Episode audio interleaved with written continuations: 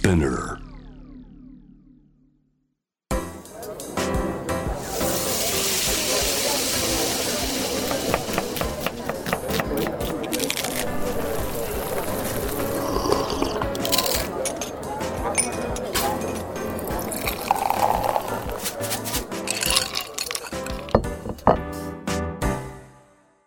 アジナ副音声voice of food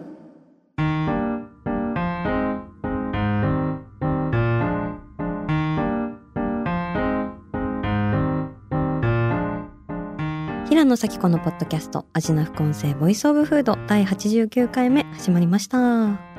この番組は365日食べ物のことしか考えていない食のしもべことフードエッセイスト平野紗季子が毎回テーマに上がるフードについて熱く語り音楽のライナーノーツみたいに美術館の音声ガイドみたいに食をもっと面白く深く味わうためのトークをお届けする番組です。はい2月も真っ只中で引き続きチョコの季節ですね前回はチョコレートジャーナリストの市川あゆみさんに来ていただいたんですけどもあれから私はあゆみの推しチョコを一体何個買ったのだろうっていうくらいもう玄関脇に運送業者さんが運んでくださるチョコレートの入った段ボールがもう当店ポールのようにね積み上がってる日々なんですけどでもなんかこうパーッとチョコにまみれるのは楽しいね。なんかこうチョコってさ高くて少ないしカロリーもすごいから、まあ、ちょびちょび食べてああもうなくなっちゃったなみたいな切ななところがあったんですけどこの食べても食べてもまだあるっていう無双状態やっぱその大量に浴びるように食べるからこそあるいは食べられる状態を作るからこその喜びというのがあるんだなということを私は今年知りましたね。というわけであのバレンタイン終わったけれども引き続き平野はチョコを食べていく2月だよということでアジナフコンセも引き続きチョコレート会をお送りしたいんですけど今回はスペシャルなゲストをお呼びしております。えー今年のサロ書で少なくとも20万円は使っている男栗太郎さんです。わーお久しぶりです。お久しぶりです。はい。たくさん使っちゃいました。すいません、誰なのっていう感じなんですけど 使っちゃったんですね。もうやばいですね。やばいですね。はい、あの栗太郎さんことあの酒井裕太郎さん、はい合ってますか？はい、合ってますよ。はい。今注目のスイーツメディアウフの編集長さんということで、あの今だとローソンさん、はい、そうですね。はい、ローソンであの今コラボレーションしてまして、はい。6ヶ月間あのはい。毎月シェフと旬の食材の組み合わせで、えープリンの限界に挑むというか、コンビニエンスストアでうんどれぐらいプリンを美味しくできるかみたいなのを挑戦しているところですね。わあ今もう棚見てもね全然ないから本当にあの出会うとあってなりますよね。はい、見つけたら絶対捕獲してください。わかりました。みんな 捕獲するんだ。とかね、あと、この間も私、マツコの知らない世界で、あショートケーキの案内人になってたりとか。はい、出ねてましたね。ちょっとあのすごく評判も良くて。うん。まあ、マツコさんに似てるなっていうコメントの方が多かったんですけれど、兄弟じゃんとか、色違いとか書かれてて、色まあ違いって何？確かに似てきたなって自分で思い思いますけど、すごいなあもうちょっとあの、お体にお気をつけてはい、ただきたい。気をつけたいと思います。はい、まあ、そんな感じであの全方面から栗太郎さんっていう感じなんですけれども、もう本当引っ張りオクトパスでねやってらっしゃると思うんですけどあの今回味の構成にお誘いしたきっかけがなんか栗太郎さんがなんかサロショのオンラインで爆買いされてるのをツイッターで投稿してたじゃないですか。してましたね。ねえ今年は買わないつもりだったんですけれど、結局パンフレットとか見てあれもこれも欲しくなって我慢できず買っちゃって、うんそしてツイッターにこんな買っちゃいましたって投稿しました。なんかめでたいなっていう。いやでも、はい。チョコレートやっぱ人を幸せにするので、はい。もう買って幸せになろうと思って。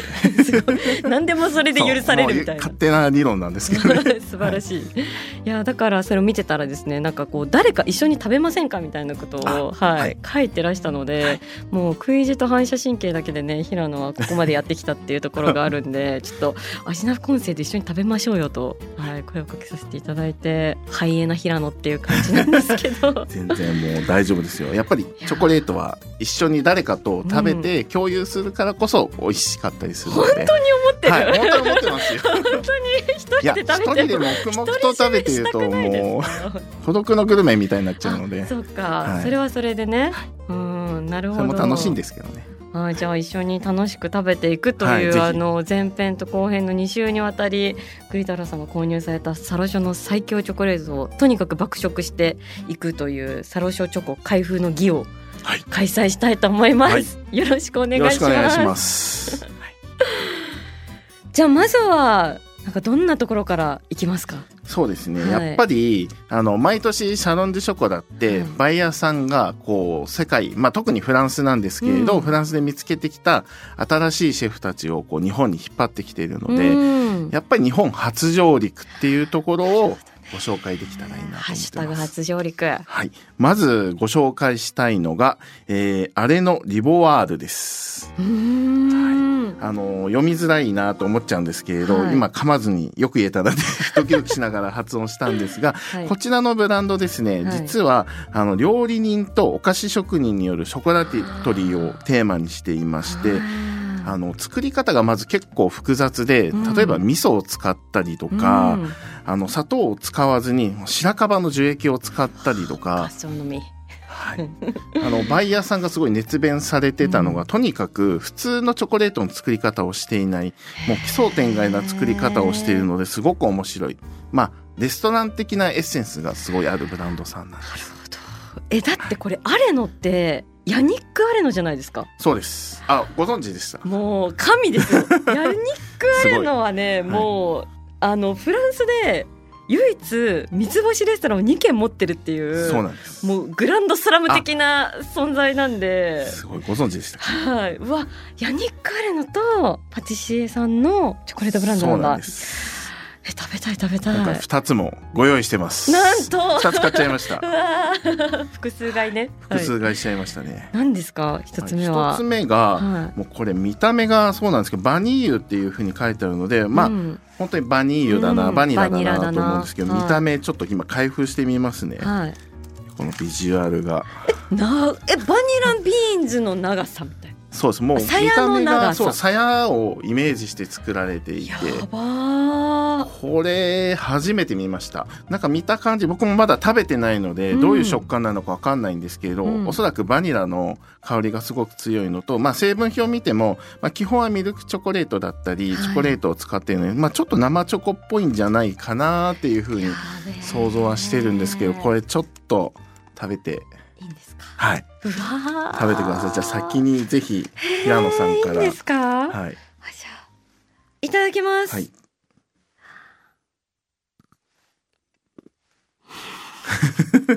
今カリっていい音しましたうね。バニラ感じますか？やばいバニラが地獄まで追いかけてくるすごいマジですか？うんちょっと私も言ってくださもう香りの時点ですごいバニラですこれ。いえげつない。あ。バニラすごいんですけれど、うん。甘いというよりもちょっと塩味も少し感じるようなチョコレート。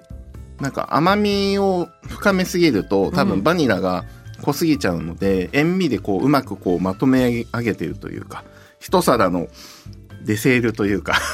それを言いたかった。フリーライドしちゃうコメントに。いやでもまさに本当にその通りですね。甘さのコントロールがうん。めちゃくちゃ絶妙だから結構バニラ系のチョコってなんか甘くて甘くてうん。もう喉に通らないよってなりそうなところを石鹸食べてるみたいなやつとかあるじゃないですか。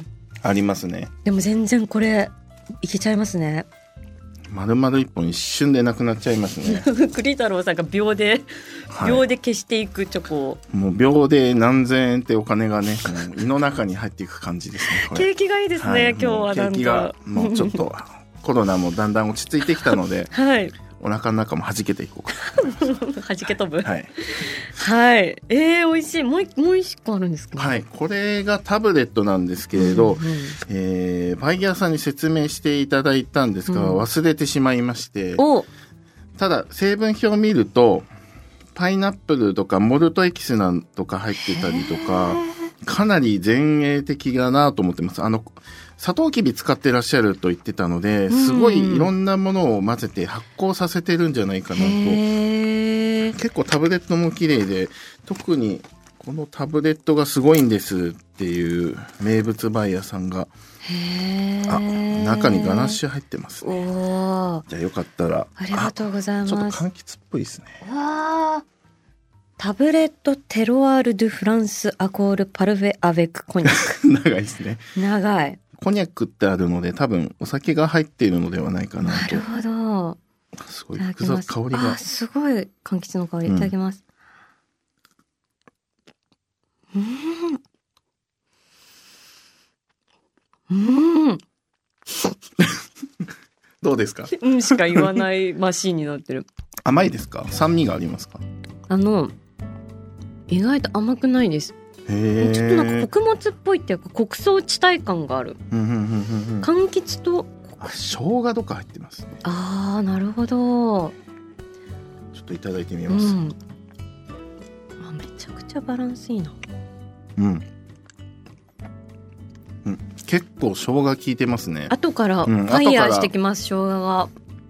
なんかもはやチョコというよりデザートこれも食べてるようなまさに。いろんな柑橘の味だったりスパイスの味だったりがうん乗ってくるような形でなんかザ・チョコレートっていう味ではないですね、うん。おっしゃる通りその甘みも控えめですし、うんうんうん香りをすごく重視したようなチョコレートだへーへー面本当白いですね。皿盛りのデザート食べてるみたい、うわーやっぱえあヤニックアレの 神やな。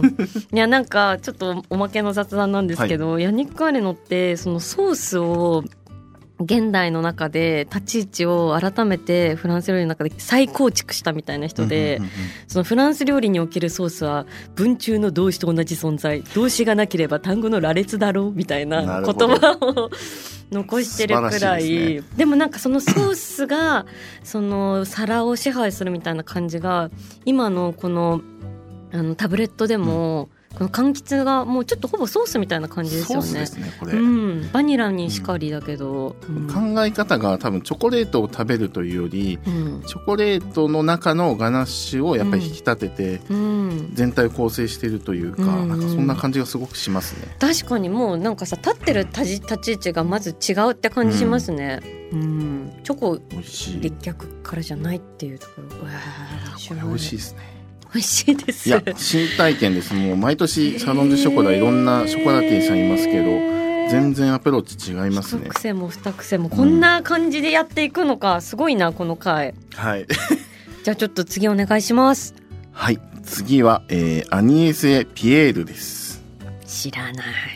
僕も初めて聞きました今う回。んで見た目がとにかくクリエイティブで可愛いんですよ。うん見てくださいこれ。かわい絵文字じゃん。雲の絵文字みもうもはやたい。食べ物なのかなっていう、あうん。もう雑貨なのかなっていうような見た目をしていてこれ疑問部のようですね。雲で疑問部でしかも 雲の絵文字柄みたいなそんな可愛いことある？他にもヒゲの形したものもあったりとかしてもうなんかそのアプローチがすごくこう、まあ、フランス人のまあユニークさというか、このなんだろう伝統にとらわれないところとか、うん。なんかそのクリエイティブさがすごく発揮されてるなと思っていて、うん。うんまあ、彼らも結構賞をたくさん取られているので、うん。ご夫婦でこう楽しくやられているブランドみたいで、なんかそのなんか楽しい感じがチョコレートにも現れてるなと思いました。へえ素敵ですね。この「せいせいせい」っていう私知らなかったんですけど賞、があるんですね。あ、ありますね。日本人シェフも結構賞を取られていて、うーんあのー結構チョコレート界ではすごい権威あるというそうか、なんだ。取ってる方のチョコレートはまあ美味しいよね、本当に美味しいよね。って。あの、日本で言うと滋賀県のドゥブルベボレロさんとかうんうんうんうん。取られていて、まあすごく人気があります。チョコレート好きにやっぱ人気があって、じゃあモンドセレクションとかより 金味のあるもう、はい、もうそうですね。全然違います最高、チョコの最高の本当に賞だと思うので、へー間違いないと思いますクラブでクロワール・ドゥ・ショコラって読むらしくてチョコレートをかじる人たちのクラブっていう意味らしいんですけどめっちゃいいクラブですいや、ね。もう本当にそのなネーミングが最高ですよね。ね最高ですね。なんかそういうのやりたくないですか？いやいいつかやりたいですね、ちょっと。日本で頬張るだけの人のクラブみたいななんかで。すね。うんなんかそういう、こう、みんなでワイワイ、こう、楽しんで品評できるようなな回路が日本もあったらいいなってちょっと思いますね。思いました。確かに。えーそれを受賞されているはいアニエセピエールさんの雲のここれギモーブのショコラですね。ちょっとどんな味するのか、へー好きな方。え好きな方白とブルーがあるんですけど白いっていいですか、はいじゃあ白をじゃあ割りますね分厚いかまぼこみたいな感じです確かに。雲のかまぼこ？そばに乗ってるかまぼこと全く同じ厚みと、こ大きさですねうまく割れるあすごいあ、柔らかい。お餅みたいにギモーブが伸びるあすごい。あ、本当だ、お餅みたい。えいただきますうーんあシンプル。シンプル。うん。優しい味わい。うん。もちもちギモーブチョコレート。ちょっと僕もいただいてみまうす。ん。本当だ。うん。美味しい。ちょっと懐かしい。うん。日本人だと結構、マシュマロを昔よく食べてたと思うんですけれど、うんうんうん。エンゼルパイで育った、うんなんかエンゼルパイをちょっと思い出すような、そうですなんか。ねなんかエンゼルパイあの時幼馴染だったエンゼルパイ、パリで再会したらこんな大人になってたみたいな。あ、すごい。的確。適同じいやいや、同じような、なんかやっぱり、その、懐かしの昔食べた時の、うんうん。あのエンゼルパイの感じが、チョコレートがすごく香り豊かになって、余韻になって。って、うん。中の、このギモーブがすごい弾力があって、こう、うん。みっちりしてる感じがして、なんか大人になったなってね感じがる。すごくしました。なんか腰強いですねこの疑問そうですね。なかなかあんまりこういうギモーブ、なかなかないですね。ギギモーブって結構こうフルーツピューレとかで作ったりすることが多くてちょっと水っぽいものが多かったりするんですよ。口の中でシュワーって溶けたりとか、うんうんうんでもこれチョコに合わせてあのた多分噛んで食べることをしっかり考えられてるのかうんな。なるほどね。確かに。だからチョコも分厚いしギモーブも腰がしっかりあるみたいな。それはあるかもしれないです。へえ考えられとるな美ぁ味しい。はあ。可愛くて美味しい。いいですね。いいですね。確かに可愛さより意外とあの質実剛健的なうん。味わいがあった。うん。ちゃんと考えられてますね次行きますか。はい次がですねこはい。れ見た目開けた瞬間多分めちゃくちゃテンション上がると思います。what's going on? はい。次がですね パトリック・アニョレさんです。へえでこれ結構 SNS でも買ったよってあげてる方結構多くて、うんうん。実は若手のシェフではなくてベテランのシェフなんですよ。あの2004年からお店やられていて、えバイヤーさんにいろいろなんでこの方にしたんですかとお話伺った時にやっぱり美味しい実力があるうん。技があるっていうところから、まああの間違いないだろうというところで今回初めてサロン・ドゥ・ショコラでやってきたベテランの技を感じるショコラティーです。中身がですねトリュフショコラなんですけれど。なんとなんと。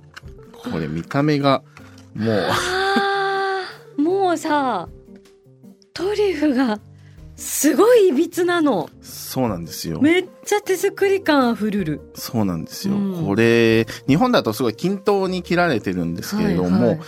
高さも違うんじゃないかそうですね。高さ違いますね。な違いますよね。ガッタガタです なんかちょっとフランスの街並みのちょっとなんだろうこうレンガ道とかうん。レンガの壁とかなんかそんな感じがすごくしますよね、わかる。これ本当に手作業で作られてないとこのいびつさは出ないからそれの良さっていうところをみんなでめでるって素晴らしいですね。いやーこの手仕事感。うん。やっぱりさすがベテラン。だってさ 4×4 みたいな箱なんですけどなんかあの4 3列目までは444で入ってるんですけど最後の4列目がなぜか5個入ってる なんでこの古文みたいな。なんか小さいサイズで入ってんだよね。めちゃくちゃ可愛いですね。可愛いですよね。これ見た瞬間絶対これ買おうと思って買いました、えーさすがですその美意識が。うわー。えーこれ食べて。食べてください。食べ食べる。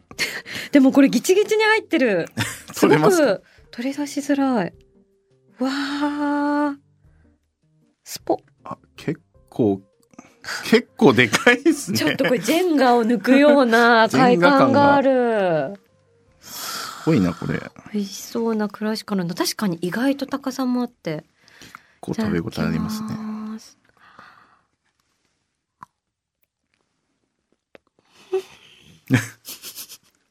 変な生き物の声出た。嘘でしょってくらい滑らか。え、本当ですか、うん外はカリッとしてます。外はカリッとしてる。ちょっと僕もいただいてみます。すごい。滑らか。うーん。いや、これ美味しいな。歯がびっくりしてる。うん。なんか、とろける様に。もう外のカリッとからの中がとろっとしてるのが、うんここまでコントラストあるもの、久々に食べました。トリュフとか生チョコとかで。しかも本こ当れすごいにこんなに滑らかにできるんだっていうくらい、もうちょっとザラザラしてもいいよ と人は思うがアニョレさんはそれを許さなかったっていう一瞬で舌の上で消えてきますね、本。当ですね柔らかいからか、トロトロトロってこう、食べたんだっけど、ちょっと悪い癖が出ちゃうんですけど。なんでそこへとぼけるずるい 食べたんだっけ？まだ食べてないなって。えー、美味しい。パトリック・アニョレ美味しいですね。さなんか甘すぎず、で、ちょっとビターな感じもして、うん。なんかお茶と合わせたいですね。あおっしゃる通り。確かにね。この余韻をいつまでもお茶と一緒に楽しお茶と一緒にコーヒーとか合いそうですね。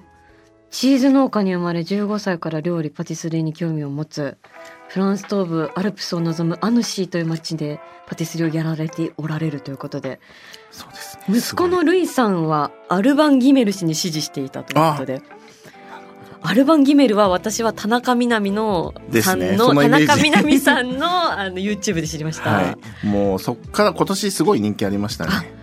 それも田中みな実さん効果で。完全にそうですね。そうなんだ。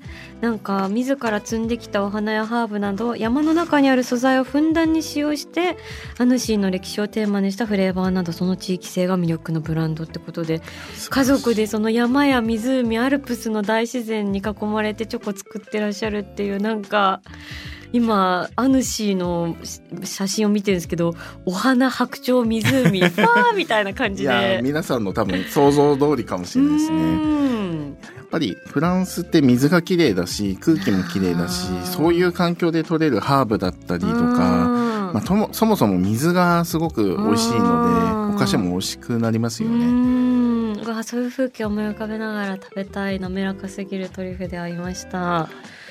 あの平野からもですねもう一つせっかくなんであ。のちょうど、まあ、トリュフではないですけど生チョコレートをあのゲトってきたのであの対抗させるわけではないんですけれども一個ちょっとついでに食べませんか、あぜひぜひえー、メゾン商談の生チョコ様パフェノワールさん。うわーい。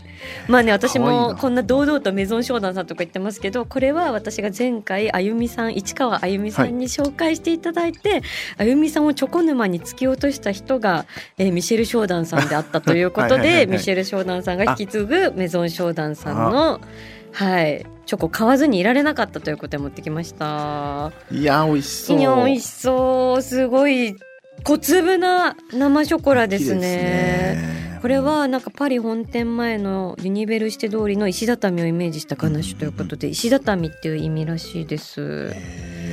これはプレーンですかね？何かフレーバーがついてるんですか、パフェノワール。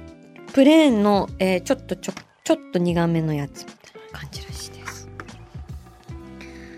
いただきます。うーん。しなやか。しなやか。うん。ちょっと私もいただいてみます。ん？い口に入れた瞬間溶けますうね、ん、でもさっきのあの滑らかさとまた違う、うん。なんか上品なしなやかさみたいな、パリヤでって感じしますね、うん。しますね。うん。あの結構甘みがしっかりしているので、口の中で滞在している時間結構長くて、うん。うん余韻をすごい楽しめるショコレートだなって感じします。口の中で滞在してる時間が長い、はい。これ使えますね。そうなんですよ。もうたくさん食べなくても1個食べただけでうん。結構満足度高いかもしれないです、確かに。長く楽しめるかな。確かに。小粒なのに、わー。でもなんかやっぱりこのアヌシーのアルプスの感じとこの洗練されたパリの感じでまたちょっと違うんだなって今思ったよ。や全然違いますね。全然違いますね。面白い。面白いね。味な副音声、ボイスオブフード。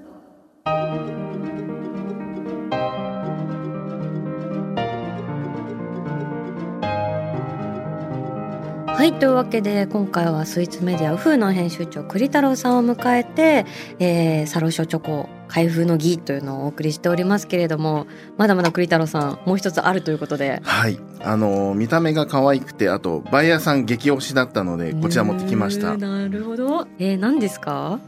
これはバンサン・デュランさんのチョコレートなんですけれど、あの、バニラの食べ比べになっていて、産地別です。バニラの産地別？はい。結構珍しいと思います。チョコはあるけど、バニラは聞いたことないぜってなったそうなんで。すよ。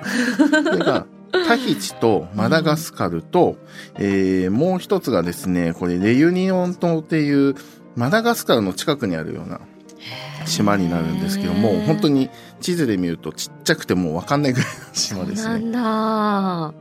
すごい。えせっかくー、なで。なんんか2種類くらい割って食べれたらよくないですか？食べてください。これあのパレと呼ばれる薄いボンボンショコラとまたちょっと違うんですけれど、パレ聞いたことある。ありますか？これが種類ですね。あ、そういうことな。えー、どれを？黄色がマダガスカルです。マダガスカル。もう一個いいですか？このでもう一個はタヒチが分かりやすいかもしれないですね。日本でよく見かけるのはこの2つだと思いますタヒチさんバニラって聞くもん。うわどちらも高級ですね結構えー、じゃあ先にマダガスカルから。はい。うーん。うわ。なんかキャラメル？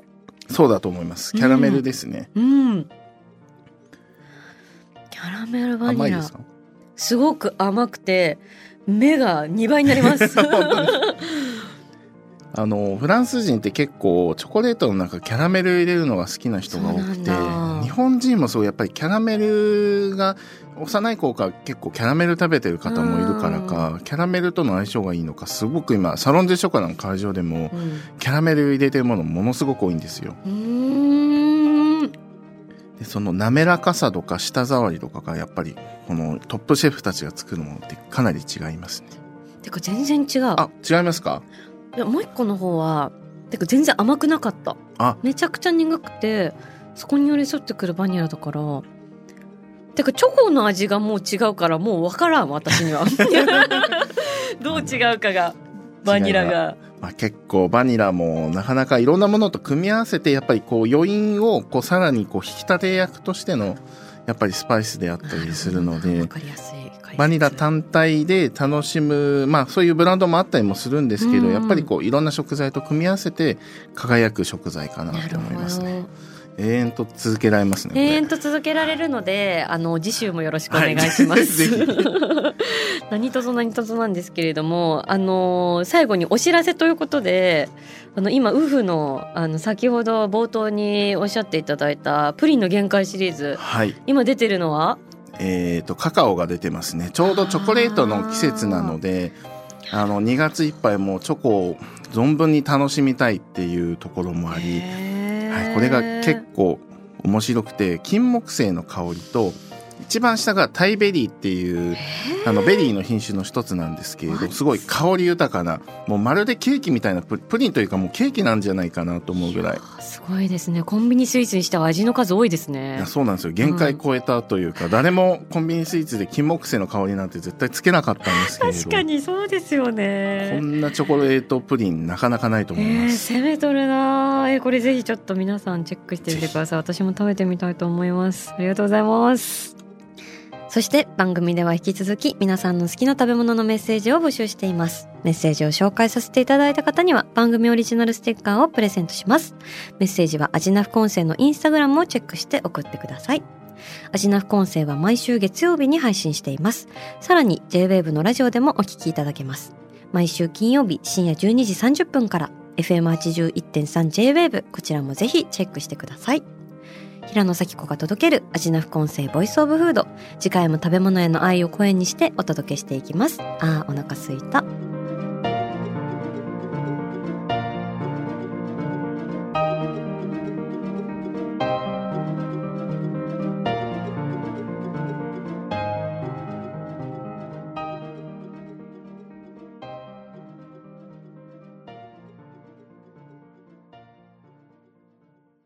ここで SPINEAR からのお知らせです。 SPINEAR では企業やブランドの魅力やストーリーをポッドキャストとして制作配信するお手伝いをしております。ポッドキャストを通してお客様とのタッチポイントの創出とエンゲージメントを向上させてみませんか？お問い合わせは概要欄の URL かスピナー .com のスピナーブランデッドポッドキャストからお願いします。